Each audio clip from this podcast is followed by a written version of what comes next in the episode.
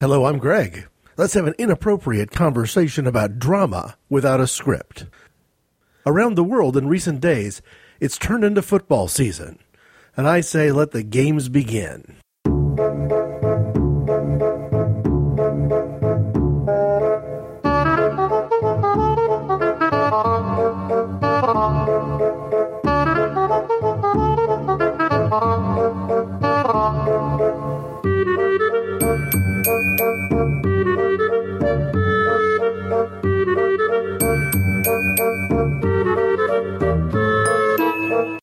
Can hear inappropriate conversations on Stitcher Smart Radio. Stitcher allows you to listen to your favorite shows directly from your iPhone, Android phone, Kindle Fire, and beyond, on demand and on the go. Don't have Stitcher? Download it for free today at Stitcher.com or in the app stores. Stitcher Smart Radio, the smarter way to listen to radio. There are a couple of things that I wanted to cover before I got into the main topic for today, because this is going to be essentially a fairly light-hearted version, a less serious, inappropriate conversation. First thing is, I'm getting ready for episode number 100. I intend for it to be a look back, not just at the evolution of inappropriate conversations, but my online experience, my interaction with podcasts altogether. I know I'll be playing clips and also at least one audio comment. But before I get into the lighter, sort of, you know, less weighty sports sort of a topic, let me first talk a little bit about some of the things that are going on in the realm of free speech today. I've intentionally avoided, by and large, speaking my mind too directly on the whole Chick fil A controversy from one month ago. There are things that I've posted from others online. I think anybody who looks at the Inappropriate Conversations Facebook page or for that matter, follows me on Twitter at ic underscore Greg, has a pretty good idea of where my thoughts are. The very day, August 1st, when Christians from all over the country were flooding Chick fil A to make some sort of statement, a statement that I'm convinced a lot of those Christians don't fully understand themselves. Uh, what statement were they making? Well, it depends on who you ask. It varies from one quote unquote believer to another. But on that day, I did intercept a quote from somebody that I've followed for quite some time, uh, an author, and he said he didn't know whether this was a good or bad day for gays and lesbians, but it sure was a bad day for chicken, and just in regard to how many people were buying chicken sandwiches. And my response to him on Twitter was, It's also a bad day for Christians. This was a day that Christians stood up in an alarmingly large number and put a bunch of people in their place just exactly the way Jesus would never do. I find it to be heartbreaking and frustrating to a degree that I can't possibly describe. Part of it is political naivete. People just not understanding that the mayors in these select random cities didn't have the power that they made it sound like they had in their interviews. And even if they did have that power, they wouldn't possibly survive court challenges because it was a blatant First Amendment violation. But as I've talked about in recent inappropriate conversations, if you don't believe what the First Amendment says about freedom of speech and freedom to assemble and freedom of religion, well, then you really have a problem there, don't you, when it comes to believing what other people's rights are and where the limits of those rights are. So, specifically, when it comes to Chick fil A, I've heard said on other shows shows that frankly have hit this topic you know better than I'm going to. Shows like Greetings from Nowhere. They have an episode called Chock full of Hate where they hit the topic pretty, pretty straightforwardly. But to me, it comes down to this. The support that some Christians showed for Chick fil A can't be about free speech unless those same people are even more passionately supporting Fred Phelps and the Westboro Baptist Church. Because I'll tell you something about the philosophy the underlying worldview of Westboro Baptist Church and the statements and the money talks actions of the leadership of Chick fil A. It's the same philosophy. Essentially, you've got a worldview that that life as we know it in Western societies will come to a complete halt, that everything will end. It will be tragic and disastrous if gays and lesbians are provided any kind of rights whatsoever, that they should be marginalized. The only difference between Westboro Baptist and Chick fil A, it comes on two fronts. First, the people at uh, Westboro Baptist Church are jerks about it. So you've got that going for you. That you might be able to make an argument that other things that Chick fil A does seem really nice and quaint and old fashioned and Norman Rockwellian, for want of a better word, instead of what I would say is maybe somewhat George Orwellian. So you've got that. The other end of it is the military sort of aspect of their protest, where the uh, Phelps crowd has taken it one level further and decided that since the United States has already done things to recognize human rights on a you know grander scale than maybe what we did hundred years ago, that that's enough to say that the United States itself should be protested, and therefore the military should be protested. But what is going on? What's what's happening when the Westboro Baptist Church people show up to protest at the funerals of dead soldiers? What are they protesting? Are they anti-military? No. These people are probably, you know, more conservative than your average neocon in the Republican Party. They're there to protest gay and lesbian rights. In other words, their philosophy is the same as Chick-fil-A's leadership. They're just expressing it in a, you know, somewhat more toxic way. They're being less sneaky about it, less political about it, and more activistic about it. But if you want to stand up for free speech rights, you kind of have a choice here. Because between the leadership of Chick fil A and the leadership of the Westboro Baptist Church, one of those two groups actually has had the government itself step in and make an influential decision about the right to speak in public, the right to assemble at the very least, and perhaps free speech itself. It's not Chick fil A. Chick fil A was just a big publicity stunt. And the mayors who made the statements that outraged so many people, also just a big publicity stunt. Politics, business as usual. But the Congress recently voted to pass a law, a law, by the way, that even though I'm somewhat uncomfortable with it, I think I'm going to have to support. The legislation essentially says that your rights to free speech are not necessarily abridged based on the place and the time. In other words, at least to the degree that I would have envisioned it, it says that it's not a problem for you to make a protest at the same time a military funeral is going on, but the city, county, state has the right to ask you to do that protesting in another location. Your right to assemble is not being abridged. Your right to speak is not being abridged. But to create a public nuisance, it's not necessarily a right that is spelled out for you in the U.S. Constitution. Likewise, there's nothing that stops the Westboro Baptist Church from making a protest at the same location, as long as they do it at a different time. In other words, the right to assemble, the right to speak freely, does not give you the right to create confrontation. Now, I'm uncomfortable with the idea that a ruling like this seems to target a specific group, but it is targeting a specific group that has absolutely asked itself to be targeted, because this is a group that has demonstrated repeatedly that it's not interested in dialogue. It's not interested in discourse. It's not interested in learning and growing and developing an opinion. It is certainly not interested in compromise. But you know what?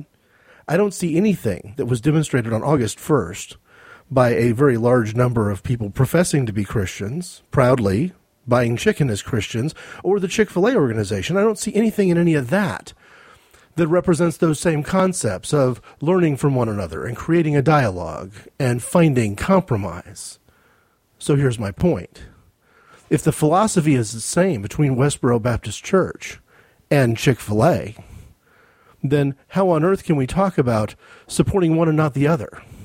And if you find the other one just a little bit too toxic, perhaps a little bit too unchristian in their approach and their demeanor, well, that tells you something that you need to know. Listen, the perspective of Christianity needs to be bigger here than it is. Christians talk about having a divine creator, an almighty God, a unique and gifted designer. If we want to talk about intelligent design and brilliant design, we've got to weigh that head to head against whether or not it makes sense to suggest, with everything we know about nature and with everything we know about human sexuality, would an intelligent designer of a rich complexity so much that a lot of Christians, or at least scientists who are Christians, dismiss the idea that chance has anything to do with it. How in the world can you then limit your worldview to two genders, to two sexual orientations, when we've come face to face in years, recently, with people who've been honest enough to say, yeah, they don't fit that dichotomy at all, and that they're not alone. Perhaps throughout history, we've had people who did not fit that dichotomy. This is something that I think Christians need to ponder. Where does the evidence point? And does the worldview that Christians have maintained, ferociously, I would say, as recently as August 1st, is that consistent with this notion of a grand and complex design? Now, what in the world does this have to do with college football? Well, it has one thing in particular to do. It's probably harder to find a dozen companies who have been more public advertisers of college football, naming bowl games after themselves, etc., than Chick fil A. And one of the things I'm going to talk about a little bit is why I didn't record this sooner. Why didn't I get a, a conversation going about college football before the season started? Well, first, I'm not looking to make a bunch of predictions. So this was never really about, you know, going out and saying, I'm going to do a sports show. I want to talk in general about the concept of games being dramatic and drama without a script. But it's undeniable that Chick fil A has done a lot to promote this game that I love. And one of the things that happened just this weekend was one of the first games of the season. It used to be called the Kickoff Classic, where there'd be one college football game with two great teams playing each other. And really, that game probably this year was the game played in Dallas, Texas, between the Alabama Crimson Tide, defending national champions, and the Michigan Wolverines, with a Heisman Trophy frontrunner at quarterback. But one of the other games, played up on ESPN and advertised as, as a Chick fil A football game, was between Auburn and Clemson. When you look at college football games played this week in this season opener for college football, the week before the NFL begins in earnest, you see a lot of very lopsided scores with you know powerful home team favorites playing against teams that they would never deign to play a return trip home and home at their stadium. And scores ended up reflecting that. 45 to 23, 56 to 10, 69 to 34, 49 to 20, 69 to 3, 84 to nothing. Not easy to find a good, exciting game in the mix. And unfortunately, there were two kinds of exciting games. Exciting games where heavy favorites underperformed and started their season in a disappointing fashion. Penn State's attempt to reinvigorate their football program, ending with a 10 point loss at home to Ohio University, is a good example of that. But the other one is this game, this Chick fil A game. Turned out to be one of the better college football games of the weekend, with Clemson winning 26 to 19 over an SEC team in Auburn. This is a game that I did not watch. And part of the reason I didn't watch it is that it is perhaps the most toxic sponsor of a football game I can remember in quite some time. It would be a little bit, to me, like BP suddenly becoming the host of a game in South Texas or in South Louisiana right after the oil spill. It just doesn't make sense. Did I just end up on a show where Bill and Ted's Excellent Adventure is up against Forbidden Planet and somebody just voted for Bill and Ted's Excellent Adventure? Welcome to Geek Fights, the Ponzi scheme of podcasting. I'm David Shaw. With me, as always, is Mr. Mike Ortiz. So, what are we fighting about this time, David? Best sci-fi movie of all time, best token minority, best animated TV series. Listen. GeekFights.net. It was in the early 1990s, probably 1992 or 1993, and it was around Christmas time, perhaps between the holidays, or maybe at this time of year back then, just before Christmas, when the Alamo Bowl was played. And I'm going strictly from memory here. I haven't done any fact checking to look things up and confirm, but I believe it was a game between Texas A&M and the University of Michigan.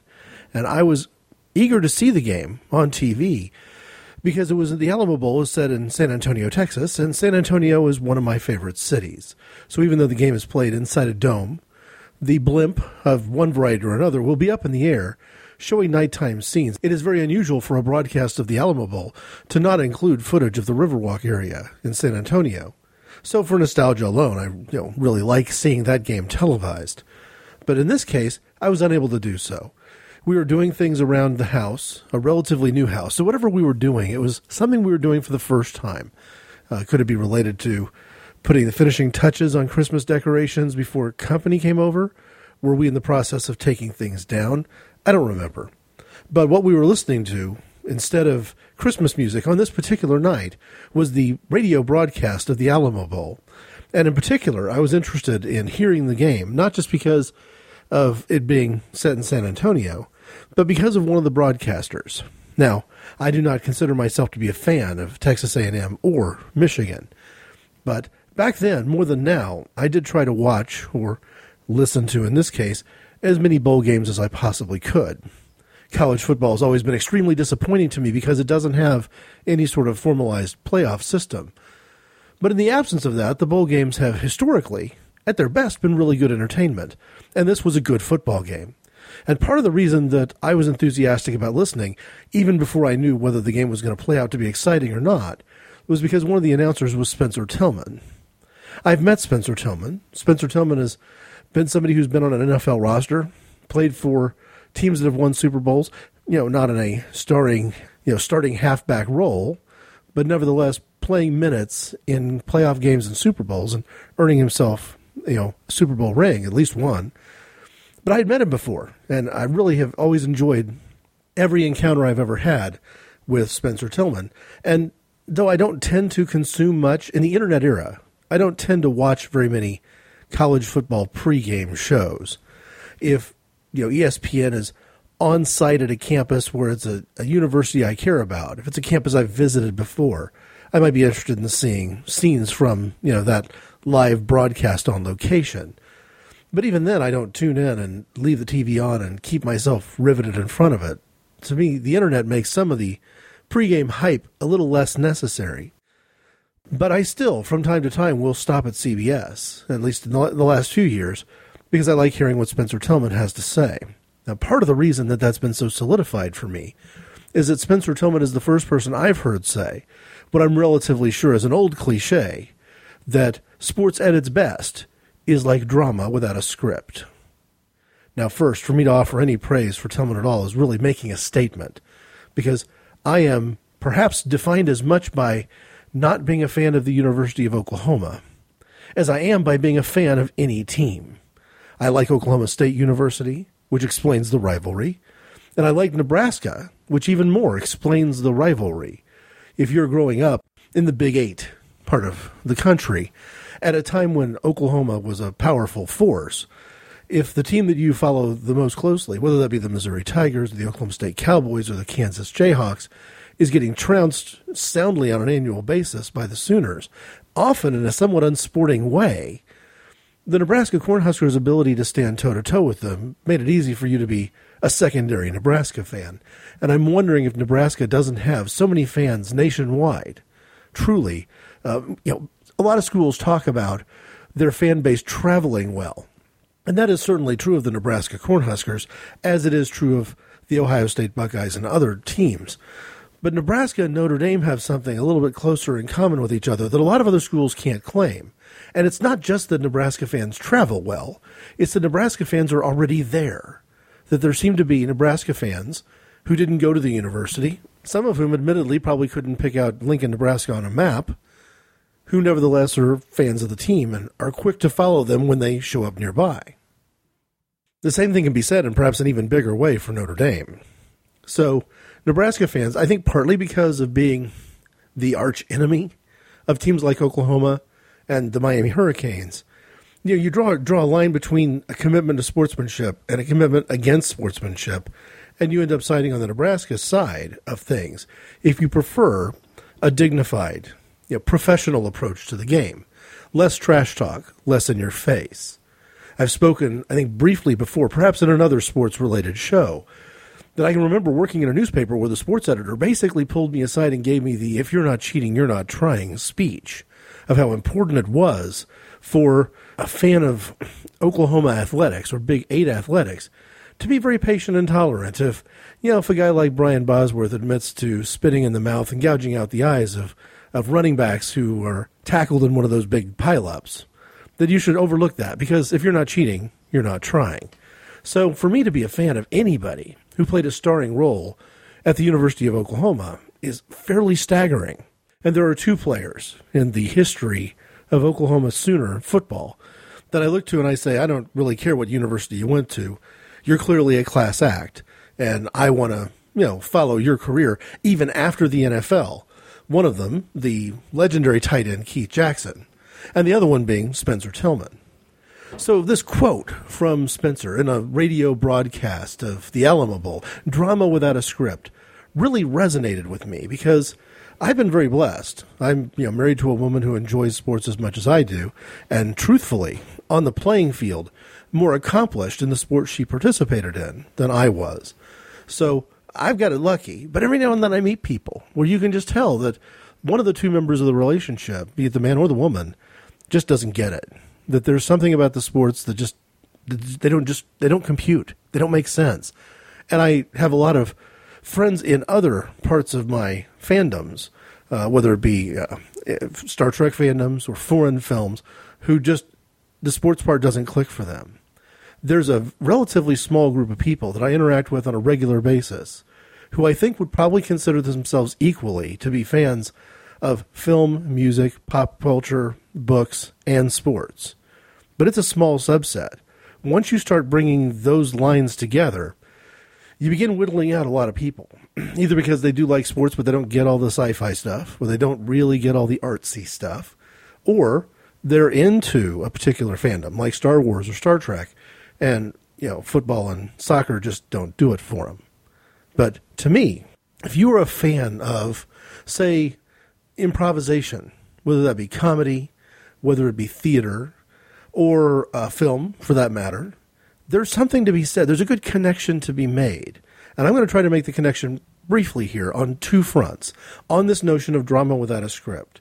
One is the idea that the film editor is perhaps the most important craftsman, if you want to word it that way, in the creation of film as art. The director may cast a vision, and the director and the cinematographer may have the, the eye for what's going on, but what makes film uniquely different from any other media is what, what's happening inside that film editor's role. So that's kind of one of my biases. And the other bias is that there are very few television shows that I've enjoyed as much as Whose Line Is It Anyway? In America, I, we would have seen this first as a Drew Carey vehicle with a lot of people that were familiar to us as actors on the Drew Carey show and, and even other sitcoms or even other stand up performers. But even when you catch the British version, it's a show that I really enjoy because you can jump in at any point.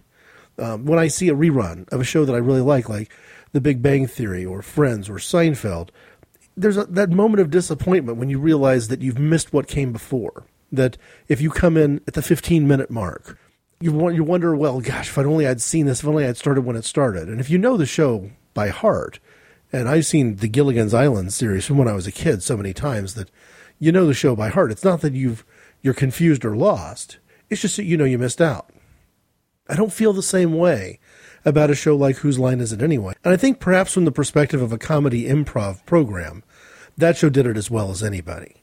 Well, I'm going to make the connection between this idea of comedy, or for that matter, even dramatic improv, being a fairly close analogy to what the world calls football or soccer. In soccer, you essentially have a two act play.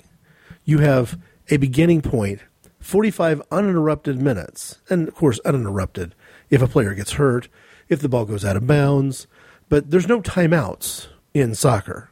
And so when that whistle blows, there's 45 minutes of uninterrupted play. In fact, if a team, either due to injury or substitution, or frankly just flat out stall tactics, tries to stop the game or interrupt the game or interfere with the flow of play, the minutes that the referee deems have been taken off the clock are put back on. It's one of the things that I think American sports fans find frustrating or find difficult to grasp is that in soccer and world soccer, the clock doesn't count down, it counts up, and the game doesn't end at the 45th minute mark, like the clock striking 45. It ends when the referee on the field says it ends and it almost never ends in a situation where a player has made a kick to take a shot on goal. You never hear the whistle blown until the result of that kick is known. So the notion of running out of time is a little bit little bit more fluid in the game of soccer. So you have that first half, second half perspective. There are moments when a coach can intervene by introducing a player the coach can speak to players from the sideline as they pass by and even change formations. But truly, most of the work that the coach has done has been in the preparation for the game itself, for establishing the parameters of play. How many people are going to be forward? How many people are going to be in the back line? What shape will the midfield use in terms of its structure? Will it be a more defensively oriented, let's stop a powerful offensive opponent from being able to exert their will in our side of the field? Or will it be a more attacking sort of a formation where the midfield is aligned with the same number of players, perhaps, as the other team, but they'll be deployed in such a way that the midfield is almost 100% designed on turning quickly in what would be soccer's equivalent of a fast break. But once the coach, you know, sets that strategy in motion, the whistle blows and, and the game starts, it is truly more influenced by the players on the field or by the officials than anything the coach can do on the sidelines. It's why in the game of soccer, it's much, perhaps much less important than it is in a game like basketball if a coach gets uh, dismissed and sent to the locker room for unsporting conduct on the sidelines. You know, it has less of a dramatic effect, you might think. So I look at soccer as an improvisational game. And the most important thing about sports to understand is that, and soccer is a great example of it, you don't necessarily know what's going to happen. You're watching something where it's not like a Tennessee Williams play you've read numerous times. It's not like a musical that you you've heard performed, you've seen on TV, and you've got the album. You don't really know what's necessarily going to happen. The only clue you have is your sense of the skill and ability of the players. So, in other words, if it's an episode of Whose Line It Is, is it anyway, and Wayne Brady has a key role to play in this particular skit they're doing or this particular task they're performing, well, you do kind of have this idea that this could turn musical at any moment. That this guy is a talented singer. He has the ability to Im- improvise musically as well as comedically. So you know that he's bringing that to the table. But it doesn't necessarily mean that that's what you're going to see every time, and it isn't predetermined. So I don't understand people who like improvisational comedy, uh, stand ups who interact with the audience a lot, or you know even a free flowing sort of stream of consciousness kind of a routine where you're watching a stand up comedian and you're saying to yourself, I don't know I don't know how they would turn this into a CD at all. Where would the track numbers start and stop? Where's the material is so organic and ingrained into the experience of that one night's show that it's almost inconceivable to think of where there's the bits. If you enjoy that, how do you not enjoy soccer? How can you not make the leap? Now, you know, you may prefer comedy to soccer. You may prefer musical performance, like a jam band, like the Grateful Dead, to soccer. But there's a through line there where essentially sports, being performance related, but unscripted performance, there's a to me a really clear connection between what might happen if you were seeing one of those performers in concert that can just take requests on site. I'm going to use a couple of examples to sort of drive this home, and then I'm going to leave soccer and return to college football. I saw Todd Snider in concert this summer. He's a different drummer. And for the first time in a while, uh, he's touring with a band. And I thought, wow, is this going to change his flexibility? Because to me, he's a legendary performer in my mind. I, I don't, I don't think it's fair to describe even as a different drummer. Todd Snider is legendary in the you know the consciousness of the culture but he, he's always gone as the, the man with his guitar and his harmonica and basically able to take requests from the audience and shift gears on a dime because he's the only musician. It's really easy, I think, in some ways, to change plans, to throw out your playlist, to just take requests from the crowd if it's just you and your guitar. But with a band, would it be different? And in some ways, no. In some ways, if you if you look online on Facebook or whatever and, and look at his playlist, there is a certain structure. There are some things which are true on every show. But the other thing I think you'll notice quickly if you look, as I have, because I, I got a sense in the show that we were watching that he truly, really was taking requests from the crowd. He was responding, and his band was there with him in lockstep fashion. That, you know, each night show is very different that way. Now, of course, in the case of groups like Phish or the Grateful Dead or Widespread Panic, it's not just that each song list may be different each night, but they may morph in a pretty quickly, almost in a jam band way, from one song to the next, and you never know whether they're going to, you know, create a medley that was not even planned by them at the start of the show. And that's what you kind of get from soccer. If a team starts off in a 4-4-2 formation with the idea of playing a fairly conservative game plan, you know, an injury, an unexpected injury from the other team can change all that in a heartbeat. And sometimes it's the coach on the sidelines seeing it happening and directing players to, you know, position themselves differently. But a lot of times it's just the ebb and flow of the game itself. Very, very close to an improvisational, sort of a jam band kind of equivalency. Football in America, not quite the same thing. It's still drama without a script, I buy that, but it is more organized. It's scripted enough in the sense that there's a break between plays. The coach has much more influence over the game, including in many college football games that you'll see, the coach being responsible for calling every play.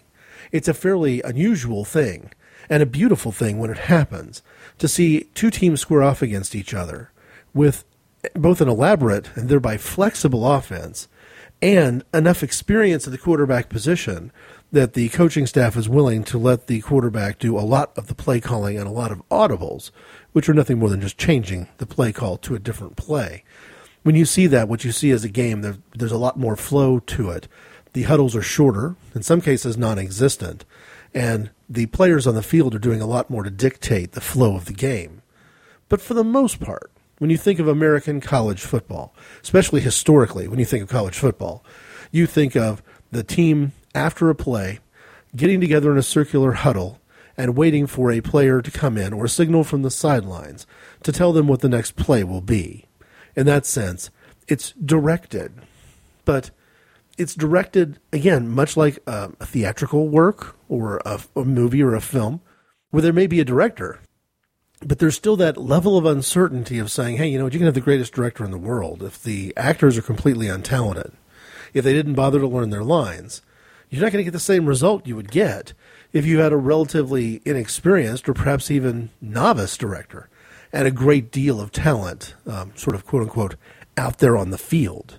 And that's why this notion of drama without a script works so much better in college football than it does in professional football. Because at the professional level, I think you're you're more in this sort of antiseptic situation where there's a generally speaking a higher level of quality in terms of the talent across the board and therefore you're less likely to see the dramatic impact a mistake can make. Uh, one player missing an assignment in professional football can often lead to a big 30 yard pass completion down the field. But in college football, that same mistake is probably an 80 yard touchdown pass. It's that difference in the skill level. And for me, I understand people who prefer the National Football League as professional level of football to the college game because perhaps there's a certain amount of reliance upon that consistency, that everyone is consistently good. That's why there's certain formations that don't work in professional football, because if your entire offensive scheme is built upon the idea that you can force the defensive end to make a decision and thereby make a mistake, well, in professional football, you can force him to make a decision, but it's very unlikely that you're going to force him to make a mistake. And it's even less likely that you're going to force him to make a mistake that the cornerback is going to exacerbate by making another mistake. Whereas in college football, sometimes a little misdirection goes a long way. And so I enjoy the college game because I can latch myself onto a certain team. That might be a team like Oklahoma State or Ohio State or Oregon State. I like my OSUs. Or the University of Nebraska. I can remember as a young kid latching on to Georgia because my father and I were watching a game between Georgia and Georgia Tech, and that's just kind of the way it went. Neither one of us came into that game, me as a, especially not me as a very young child, with any bias, but just because of being impressed by what happened in that one ball game, when the annual game between Georgia and Georgia Tech would be repeated year over year, I would continue to side with Georgia. And of course, when Georgia became a very strong college football team, with the eventual Heisman Trophy winner Herschel Walker joining their roster. It became much even easier to cheer for Georgia because they were on television almost every week, and they were by and large very successful. It's a little bit more like the film editor's role, if you think about it, where the film editor is going to have a script, And the director and the director of photography would have driven the shooting schedule. But the film editor is the one who's actually looking at several different takes of the same scene and making choices about how this particular cut of film is the one that's going to make it into the final movie, either based on sort of the uh, position of the actors, uh, one performance standing out, a general quality across the performances of everybody who's in the scene, or it could be something different, something as simple as lighting, an unexpected cloud interfering with an outdoor scene, something of that nature. But you have that film editor who's taking that that game plan, taking that footage, and using it to decide, hey, this is what we're going to do in this particular play. College football is somewhat like that, and I cast myself as a fan watching on TV in that role of editor. And you probably know a football fan. If you're an American, you probably know a, a football fan like me, the one who's sitting there on the couch or sitting there in the stands, predicting what the next play is going to be, and perhaps even very frustrated if the screen pass I wanted us to throw wasn't called, and we decided to go deep downfield instead. I'm the guy giving you a million reasons why the screen was the better play in that situation. The secondary was ready for that long down and out. It, the post pattern is not open, and it's not going to be open until we establish the run game. That sort of idea. Well, you know, we wouldn't tolerate that sort of behavior from somebody who was sitting in the crowd at a musical. Nobody wants anybody in the stands speaking to their, you know, their friend or anyone around who will listen about how Kristin Chenoweth should have sung that note this way in this scene. But it works in college football, partly because it isn't scripted. There's enough of a of a format to go on. There's enough framework there. You know what the quarterback's supposed to do. You know which running backs are, you know, strong physical inside runners, which ones have the breakaway speed, which gives you a little hint as to whether or not you maybe as a fan think we should have different personnel in the game, or whether or not this this particular runner needs a fullback in front of it. He's going to do better if there's a blocker leading him through that particular hole in the defense, or the hole you hope is there in the defense. But so it's different from that perspective. But every time a game starts, there is, at least in theory, no guarantee as to how it's going to end. Some of the most dramatic things I've ever seen before were not on stage and were not in film. I had been in the stands for what I, at that time in my life, had been the biggest comeback in football history. It would soon be topped with the same coach on the losing side of both of those games. And of course, it has since been topped. And it's part of the reason that I have a standard where I believe that if a team has a 29 point lead or even a 30 point lead, even if it's a 30 point lead in the second half, that they should not be pulling their starters. They should not be running the ball up the middle on every play and trying to drown out the clock. They've got to keep playing as if they need scores. Because I've seen teams blow a 30 point lead in the second half. And if it can happen once, it can happen again. One of the most legendary examples in the NFL might have been one of the teams Spencer Tillman was playing for. He turned in minutes for the San Francisco 49ers and for the Houston Oilers, and I'm not sure at what time he was on the Houston team, but he may have been part of the Houston Oilers team that had a 35 point halftime lead against the Buffalo Bills and went on to lose that playoff game. Doesn't get much better than a playoff come from behind victory. And of course, in this case, if you're an Oilers fan, it doesn't get more devastating. That is probably the most devastating loss in playoff history. You know, you just don't get a 35 point lead in the playoffs that often, and it is staggering to lose it. I was in the stands once for a game between Oklahoma and Oklahoma State, where the Oklahoma State home team, playing on their own field, was leading with about nine and a half minutes to play by the score of 20 to 3. And it didn't really feel like it had been that close. I think there were probably a lot of Oklahoma State fans there that day who felt like the lead should have been bigger, that Oklahoma was making enough mistakes, that the margin should have been greater. They couldn't have been more right because it only took a few fluky things to happen along the way for the Sooners, who were perhaps the better known, maybe even the more talented team, to get right back into it.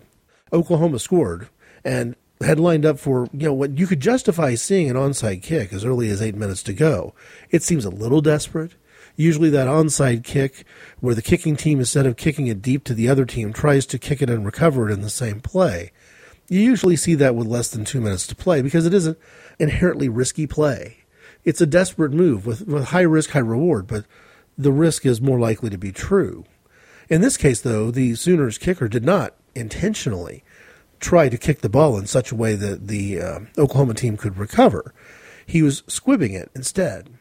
Now, a squib is the notion of not kicking the ball high and deep in hopes of either putting it in the end zone where it can't be returned or kicking the ball high enough that your defenders have enough time to get downfield and prevent a long run back. A squib instead is where the ball is kept fairly low to the ground and hopefully bounces around a lot. And even though it's unlikely you're going to recover it if you kick the ball 30, 40 yards downfield that way, it's also unlikely that their best, the, your, your opponent's best returner is going to get the football. In fact, whoever gets the football may just land on it because in a kickoff, it's a live ball. Whoever recovers it has it. And in this case, one of those squib kicks just bounced funny and hit one of the Oklahoma State players on the front line, maybe even in his helmet or his face mask, because it took a 20 yard rebound back the other direction. With the only players with any hope of recovering it were the Oklahoma players. The ball actually went behind everybody, including the Sooners, but it didn't take long for one of the Sooner kick defenders to backtrack and recover the ball. That enabled them to score again. And to make this long story short, the final score in that game was Oklahoma 21, Oklahoma State 20. And in nine and a half minutes, what seemed like a commanding 17 point lead from the home team dissolved completely. Jimmy Johnson was the coach of that Oklahoma State team. And it was, I believe, his last year with the program, or his next to the last year at the program. He would move and take a more high profile position with the uh, University of Miami, coaching the legendary Miami Hurricanes during the Miami U era if you watch ESPN 30 30 documentaries, you know the time frame that I'm talking about. But things were not always high and mighty for Miami during that period. At that time, Jimmy Johnson's first or second year, Miami suffered what was the biggest come from behind loss in the history of college football. They led, I believe, 31 to nothing at halftime and lost the game by a point. I don't have the data in front of me, but I'm going to say it's probably 42 41 the University of Maryland, not regarded as a college football power, playing at the Orange Bowl. Again, the home team with the big lead and blowing it. In this case, you know, not a 17 point lead, more of a 30 31 point lead, and to blow it. The common denominator, of course, between this legendary NFL game for uh, the Buffalo Bills overcoming a huge deficit against the Houston Oilers and the Maryland Terrapins team overcoming a huge deficit against the Miami Hurricanes, was the backup quarterback. In each case, Frank Reich, not as the starter, but as the substitute, came off the bench midway through the game and improbably led the team back, led the upset team to victory. Now, because I was aware of college football history, because I understood the players and the personnel, when I was watching that NFL game on television, and seeing what was going on between the Buffalo Bills at home and the Houston Oilers on the road, I knew that the backup quarterback for Buffalo was Frank Reich. And I may have been one of the few people in the entire country, I know I was the only person in my house, who honestly believed that Buffalo was going to come back and win that football game. But I just had a sense from the personnel on the field, much like having a sense that if this skit has Wayne Brady in it, it might involve song. That there was a chance that a player with an unbelievable amount of confidence as a backup, with the experience of bringing a team from behind in his favor, could rally the troops in such a way that that kind of huge, improbable upset victory could occur. It's drama without a script because the things that happen don't always make sense. And for those of us who watch sports week after week, year after year, what brings us back to what some people might consider to be a boring game is the fact that literally, at any moment, anything can happen. And if you understand enough of the framework, if you know on a show like Whose Line Is It Anyway what the game is, if you understand the rules, how the props are supposed to be used, who's allowed to speak and who's allowed to pantomime, if you know that, then everything comes perfectly into play and it all makes sense.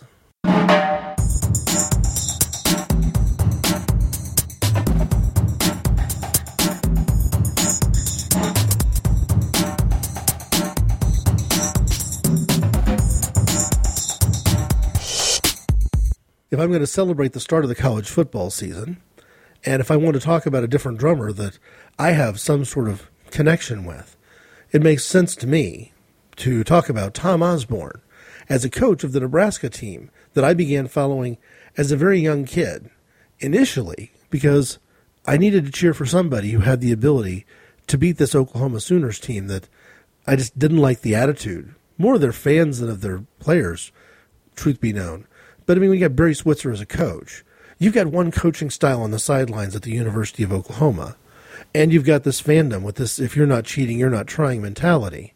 Tom Osborne, as a coach, presented a completely different vision.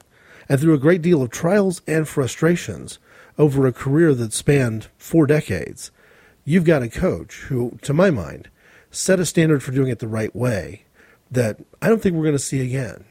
And in fact, a year and a half ago, if I'd mentioned that Tom Osborne was a coach who'd set a standard of doing things the right way from a sportsmanship perspective, somebody probably would have offered a not so fast. Tom Osborne isn't better than Joe Paterno. My perspective on that, of course, is game, set, and match. Tom Osborne began his coaching career at the University of Nebraska as a graduate assistant in 1964. This means that roughly there was a point in my life when I could have said that Tom Osborne had been coaching in one capacity or another at the University of Nebraska my entire lifetime.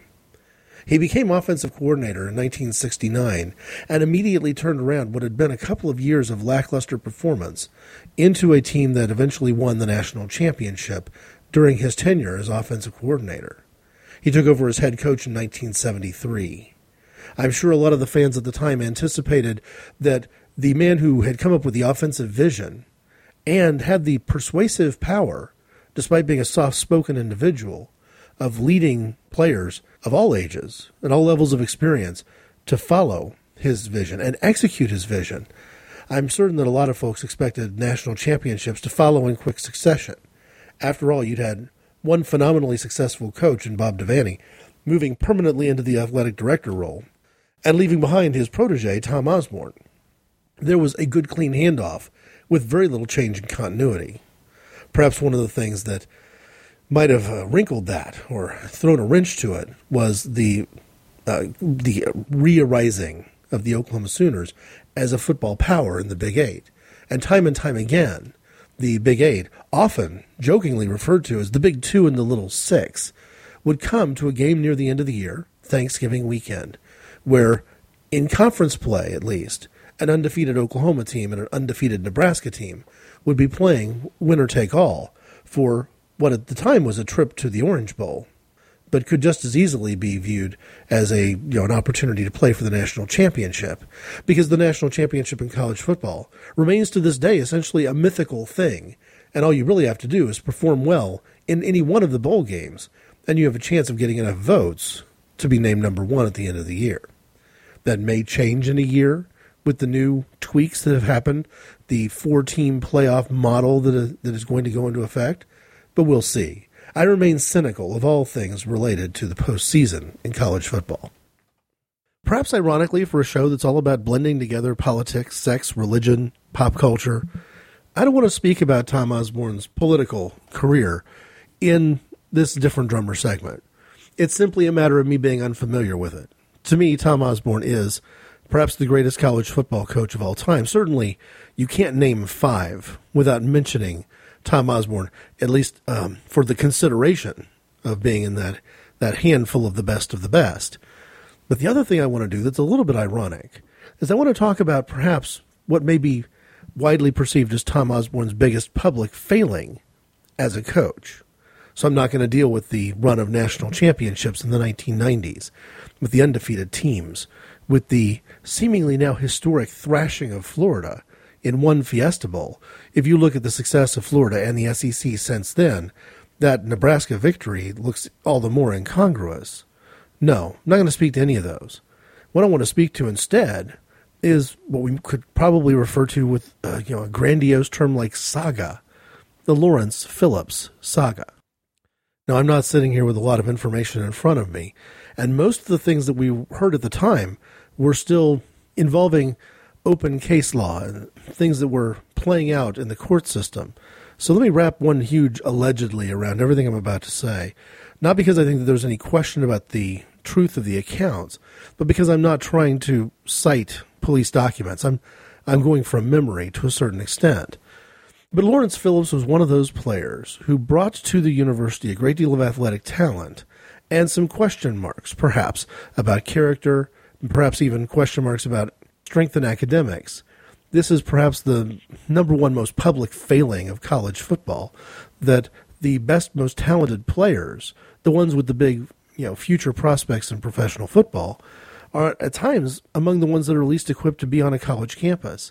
And it's always a big, you know, struggle for some players to make the adjustment to doing well enough in classes to justify their continuing to be quote unquote student athletes, where in some cases a lot of them don't get degrees at all, or can only get degrees by returning to school later because it's simply too much to ask to be a player. The practice schedule that's still in place today in college football was probably worse decades ago in terms of the number of hours committed to practice versus the hours committed to study. But in the case of Lawrence Phillips, the real issue was antisocial behavior. Now, anybody who has you know seen this story before knows how this plays out will understand that based on Phillips' performance in the NFL, he had serious issues with anger management and with authority. And Tom Osborne, although vilified at the time for failing to control this player, perhaps did a better job than anybody after him did. And who knows, for all we know, maybe he did a better job than anybody before him as well. There was a, an arrest on a domestic violence claim where Lawrence Phillips had assaulted a girlfriend. And by all accounts, again, no one challenging the credibility of the account of the girlfriend in question, that I think that if any one of us had witnessed what had been described, we would have been aghast. And you could certainly understand a coach simply dismissing the player from the team.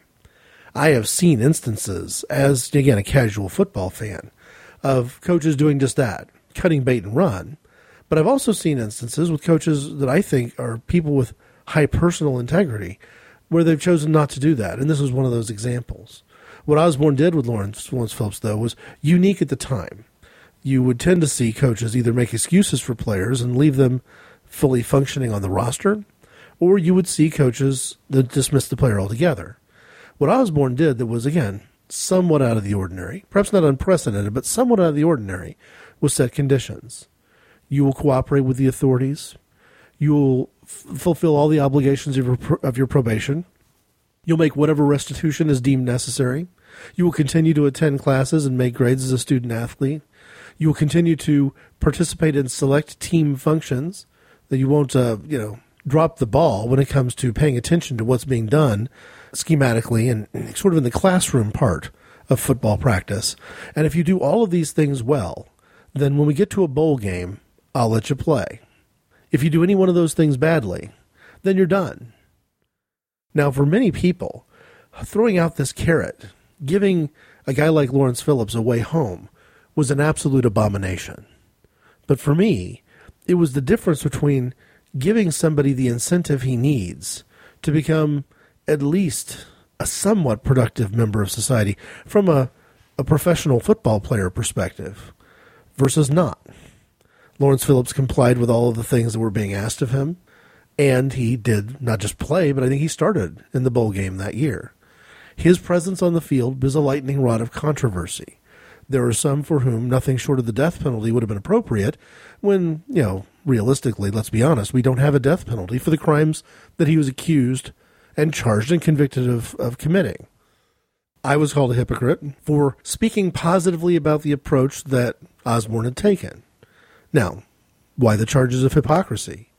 Well, I've been critical before, on several occasions for many years, about other coaches, other coaches inside the same conference, as a matter of fact, who had looked the other way, covered up, obfuscated, stalled, and left players on the field who'd been accused of much more serious offenses. Rapists, people who had stolen the answers to finals and thereby forged their college credentials other sorts of felonious assault, stealing, not just stealing from classmates, but stealing from teammates. Uh, these sort of things, which you would think would drum a player out of a football team, no matter how talented he was. I've been very critical of teams in the past for not kicking those players off their roster or for not doing something about their behavior. And here we are. Now that the the team that I follow, the Nebraska Cornhuskers, have had a serious legal issue with a star player. That player wasn't getting kicked off the team. Was I not a hypocrite? I think I would have been a hypocrite if I had been moaning about the fact that the player wasn't starting on the intervening games. But he missed well over half the year.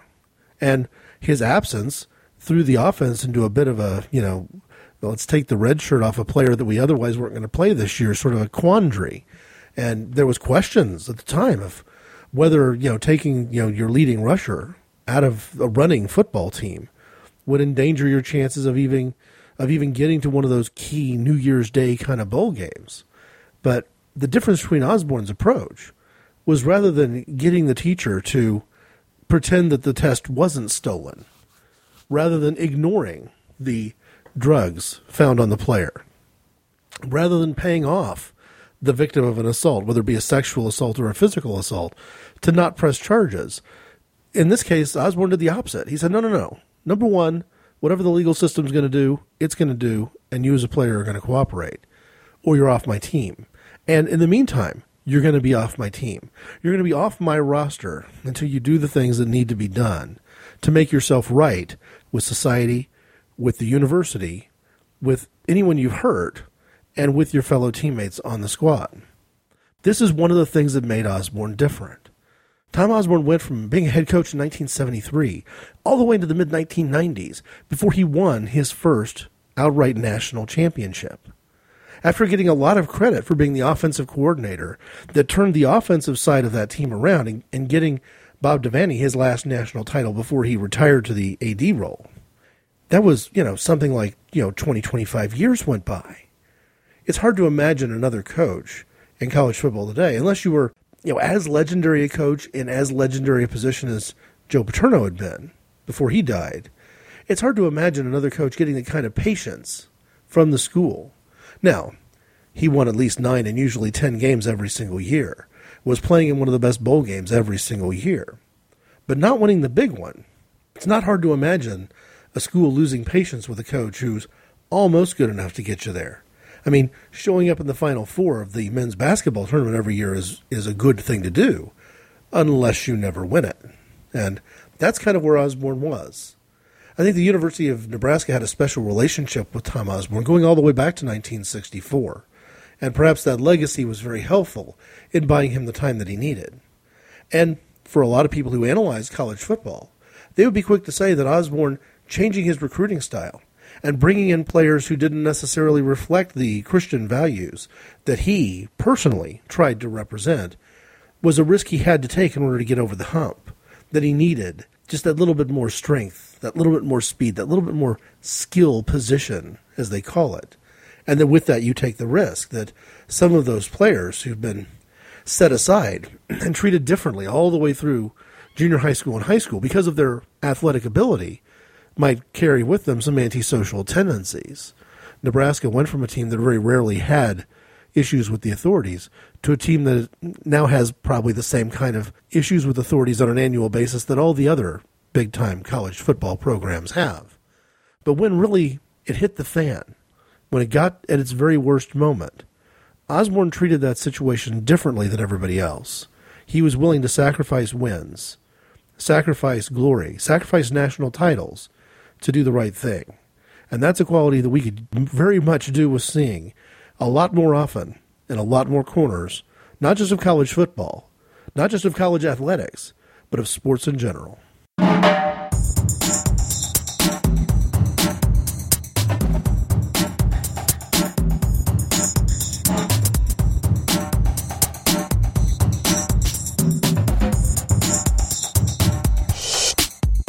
If you'd like to put some dialogue into this conversation, I can be reached at ic underscore greg at hotmail.com. The website has show notes with comments enabled at www.inappropriateconversations.org. Thanks for listening.